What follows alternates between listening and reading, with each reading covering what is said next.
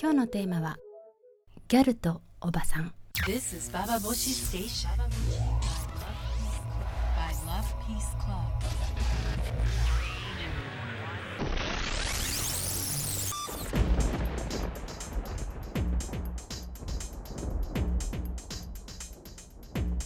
インターネットラジオババボシ北原みのりです今日のテーマはギャルとおばさんなんですがあの、まあ、最近ちょっと仕事でギャル雑誌を読むことがとても多いんですけれどもギャル雑誌面白いよね。あのギャル雑誌な何をもってギャル雑誌っていうのか分かんないですけどとにかくキラキラしてる感じで女の人が大体ピースとかしてると、まあ、それはギャル雑誌と思っていいと思うんですけどもその中であの、まあ、男に対して性犯罪性犯痴漢をなんか私受けなくなった時の話みたいなこと前もバーボシで言ったことあると思うんですけどもギャル雑誌の中であの茶髪にしたらですごく格好派手にしてギャルにしたら痴漢なくなったよみたいな投稿があったりするわけですよ。で先週あの性犯罪について話したんですけれどもその時もあのまあ男が小学生だったら告訴しないと思ったとかそういうふうに例えばこの人だったらこのおとなしいのだったら大丈夫なんじゃないかっていうふうにちゃんと狙ってやるっていうような、まあ、話があったんですけども本当にそのようになんかやっぱギャルってあの過剰じゃない。すごいまつげ長かったりとか髪の毛茶色だったりとか目なんても目なんて本当2倍ぐらいの大きさがあったりとかある意味過剰だしちょっと攻撃的だし男が思うような従順な女の子っていうようなそういうものからかけ離れた姿だっていうふうに私は思うんですけれどもそのギャル雑誌を読んでるとこういう言葉がすごくこういう言葉がすごく目につくんです。死ぬまでギャル。死ぬまで私たち絶対ギャルでいるみたいなことが私すごく頼もしくてすごいじゃないですか。死ぬまでギャルと。でそういうことをあのまあ書いているその雑誌。今ギャル20代ですけども30代のギャルもさ最近はいるじゃないですか。ギャルママもいるしそのギャルたちが死ぬまでギャルでいた。60代のギャルが日本に来た時やっぱ世界変わると思うんだよね。そんなことを今日は想像しながら話をしていきたいと思います。ギャルとおばさん最後まで聞いてください.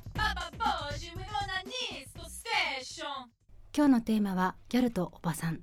えー最初にかなさんかんなさんからのメールを紹介します。北原さんこんにちは。最近このサイトを見つけ共感することが多く一度飲み明かしたいと思いました。ありがとうございます、えーおばさんは私も私ごめんなさい。私自身も40を超えており世間で言うおばさんです。おばさんになるということは自由になることではないかと思います。おばさんになりたくないと崖から落ちまいとしがみつき落っこちる先がおばさん奈落ではなくむしろ上手に年が取れなかったギャルおばさん奈落ではないでしょうか。おばさんになるということはしがみついたロッククライミングで落ちないようにしがみついたのではなくさらに頂上に向かうことが年を重ねていくという自分と向き合う女としての誇りではないでしょうか。という、まあ、神田さんからのメールでした。どうもありがとうございました。あのすごくおっしゃってる意味よくわかるんですよね。すごくなんて言うんだろう。若作りって言葉ってすごく悪意があるじゃないですか。であの最近さエクステとかつけまつげとかあの、まあ、いろんな世代の人たちはやってますけどもよくさ本当に似合わないのに3センチぐらいのまつげとかやっぱあれ20代の女の子のものだなっていうふうに私は思うんですけどやっぱ3センチぐらいのつけまつげを50代の方がやってると一瞬うわーっていうふうに思う私はあの私の中でもおばさん差別があるのかそれと見慣れないものを見てることのただただあの驚きなのかちょっと分かんなくなるんですけども確かに人に似合うものと似合わないものがあるのではないかなんてことを思いつつついつい思い思いながらなんていうのついつい洋服がコンサバになっていくようなね30代後半なんですけど私も。ただあのだからギャルおばさん奈落っていうのはそのうまく自分の年齢をあの理解せずに20代の時の黄金のそのまあ肌がツヤツヤしてたって意味でのね綺麗だっていうようなその時代をイメージした自分でうまく年を取れない人をギャルおばギャルおばさん奈落みたいなことをおっしゃってるのかもしれないんですけれどもそう。それってさ本当にあの女性誌とかを読むと30代後半とか40代30代後半というか、まあ、30代40代50代の女性誌を読むとそのうまく年を取れないことに対しての恐怖感っていうのがやっぱすごくあの溢れてるよね。若作りをしている女とか娘と同じ洋服を着ててしまってとてもあの失敗したパターンみたいなことが割と書いてあるんですけど一方で若くありたいっていうようなメッセージを流しながらでも若作りはしてはいけないっていうこの一見矛盾するようなあのすごい難しい課題をやりながら女は見た目をあの美しく保っていかなければいけないっていう使命に向かって、まあ、日々日々美と美に向かってやってるわけですけども。ね。いやそれは大変ですよ。ただしなんかおばさんになるってことはどういうことなのかだんだんだんだん何度も話してるうちに分かんなくなってきていますけども。でも私はねさっき言ったようなそのギャルがあの死ぬまでおばさん死ぬまでおばさんじゃないや。ギャルが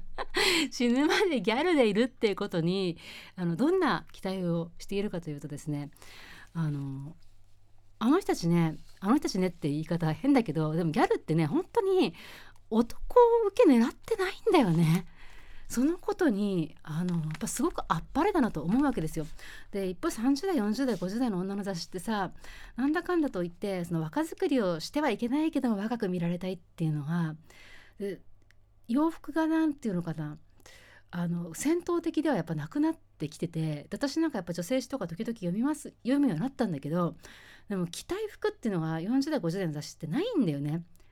なんかそのよく従順にこういうのは虚勢って言うんだろうなと思うんですけどその社会に対してとかそのファッションとして攻撃的で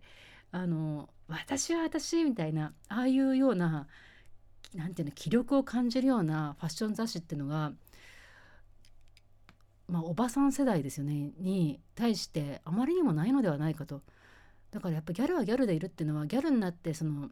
ギャルの今のギャル世代の人たちがさ50代60代だってつけまつげを3センチつけてもずっと巻き髪でさ持ってても全然あのおかしくないような、まあ、世界が来るのかどうかは分かんないですけどもそうそこで男にこびずにすごく洋服でアグレッシブになんかもう反抗的なギャルがねいっぱい増えてきたらきっとね何が変わるかな？何が変わるかな？うん。何がとにかくな何が変わるかな考えるけど多分あの政党で一つ増えるのはキティ党っていうのは増えるような気がするんですよね。あの可愛いってことを至上命令とするというかもうもう可愛いものはだないしかダメ。一番最悪なものはキモいってこととかさ。なんかそういうような政党が一個できるようなそうなんか価値観はキモいか可愛いか。それであのいろんなものがこれ正しいと思いません？でも。なんかだってさあのお千枚食べるのキモい。そういうことじゃない。そしたらキモいのは正しくない。もうそれもキティ党の党首キティちゃん日本を変えるっていうのでいいいんじゃないかしらとかそんなような未来を私は想像しながらちょっと喜んでいるんですけれども。でも一方であの現実のおばさん世代っていうのがやっぱなんか悲しいなって気持ちになるんだよねまだこうなる時までは何十年も時間かかるのではないかと思うことの一つはですね最近あの小泉京子さんのインタビューを、まあ、記事を読んだんですけれどもそこに書いてあったことに私はとても衝撃を受けています。小泉京子さんがさっき「グーグーだって猫である」っていう映画ともう一つごめんなさいタイトル忘れちゃったんですけどあのやっぱり40代の主婦のあのお母さん役をねやってる映画が、まあ、最近2本の映画に出てるんですけどもそのことに対して小泉京子さんがあの言ってたこと婦人公論なんですけど言ってたことは20代はあの、まあ、演技に興味がなかったこととか、まあ、いろんなこと書いてあったんだけどとにかく若い女の子とか綺麗な女の子の役とか誰かの恋人であるって役をね20代30代やってきたけど40代になって初めて人間を演じましたと。私はねちょっと本当にびっくりしてあのとてもとても何て言うんだろう胸を締め付けられるような思いをしたんですけども40代になって初めて人間を演じることができました。20代30代10代10代からねずっと芸能界にいた小泉さんは30代までは人間を演じることができなかった。そのことの、まあ、リアリティがああなんて言うんだろう本当に胸に突き刺さったんですけど皆さんこの言葉をどう思いますか？ぜひあのメールで意見を聞きたいなと思うんですけども40になって初めて人間を演じることができたこの言葉メールは投稿するのボタンを押していただくと直接私が読むメールに行きます This is Baba Boshi Station. By Love Peace Club.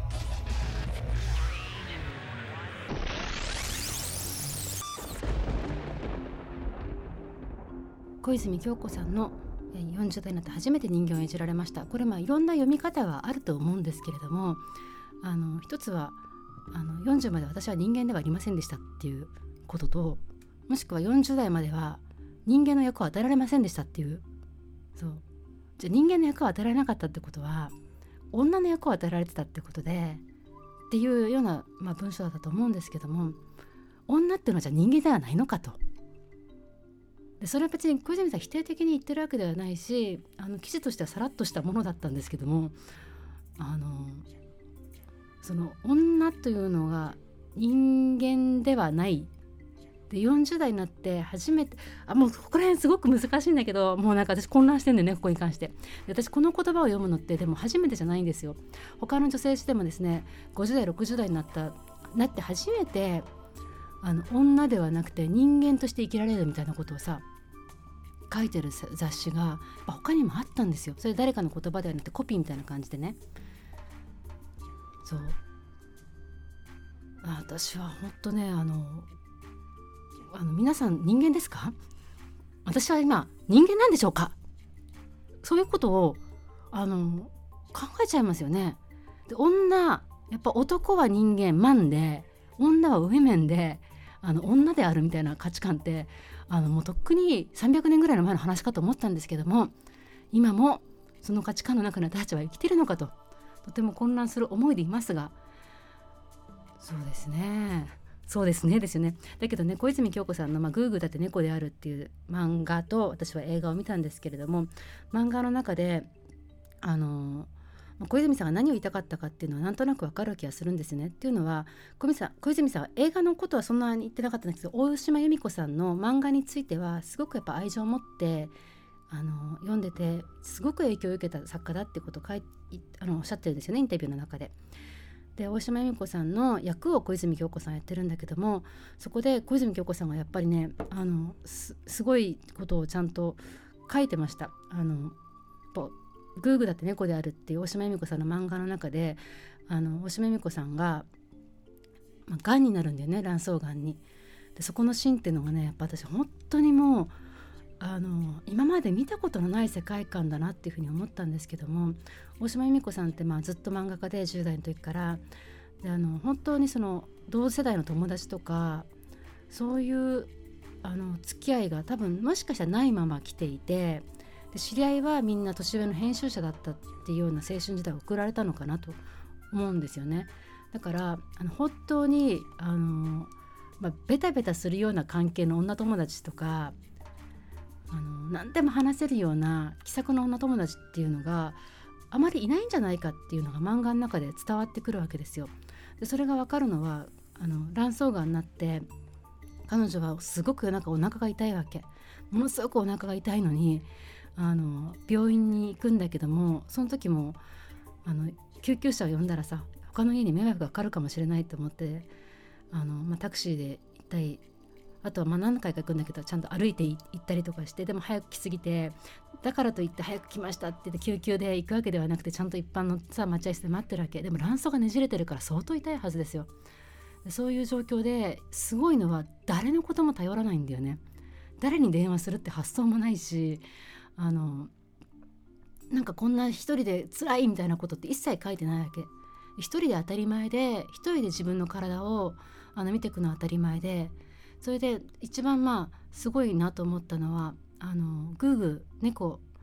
グーグーとビーっていう猫が2匹いるんだけどその時大島さん家には。その猫をどうするかってことを考えるわけ。万が一自分が手術で死んでしまったらこの猫をどうしたらいいかって考えてああの近所の知人の N さんって書いてあるんですよ。まあその近所の知人の N さんに電話をして私が死んだらこのマンションあげますからこのマンションで猫を飼ってください。いいですか？いいですよっていう話し合いがさ会話が行われるわけ私はこれすごいと思ったんですよね。親族ではないんですよ。それであのマンションってまあ自分の資産だよね。それをあのあなたにあげるからこの命を私が今飼ってる命をちゃんと見てくださいねっていうそれ電話でねその感じがやっぱ本当にお一人様の生き方であってあの誰も頼らないでその知人の人ともそんなにすごく親しいわけではないわけですよ。でもこの人だったら任せられるっていう信頼でまあ金のことも含めて頼りにし頼りってわけでもないんでねそこら辺が本当絶妙なその一人感なんですよでもその孤独っていうのは決して寂しい感じでは描かれてなくて小泉京子さんもそのことを言及してたわけ孤独ってことが悲しいとかそういうことではないっていうことも書いていてでもねその映画っていうのがすごかったんですけどグーグーだって猫であるっていうのは、まあ、映画にもなってるんだけど映画ではここの闘病診断に一切消されてたわけよ。だから男の監督は、まあ、あの監督は男の監督はあの監督はその女が一人で闘病するってことの寂しさに耐えられなかったんじゃないかなと思うぐらいに、まあ、余計なこといっぱいさエピソード入れていくわけだからもう映画に関しては本当にひどいからコメントしたくないぐらいなんですけどもでもその本当に一人で生きる女っていうのが闘病する時にそうどんな世界が待ってるのかっていうのをやっぱり見せられたようなすごい映画だったんですよね。で私は小泉さんが小泉京子さんが人間を演じたっていうのはやっぱもうここ女っていう枠では語られない世界を今まで男たちがさ書いてきたとか女たちが表現してきた女っていう枠ではもう語られないものっていうのをあの大島由美子さんが作ってしまったっていうことだっていうふうに私は思うんですよね。でもそれもまた女の姿だと私は思うんですけどもだからさ「お一人様の老後が」っていう本が、まあ、すごく売れましたけどもお一人様の老後をみんなが本当に体験していくんであればこれから女がねお一人様の闘病っていう本を、まあ、書いて私もベストセラーを狙おうかなっていうふうに思うほどのそのぐらいの世界でしたよ。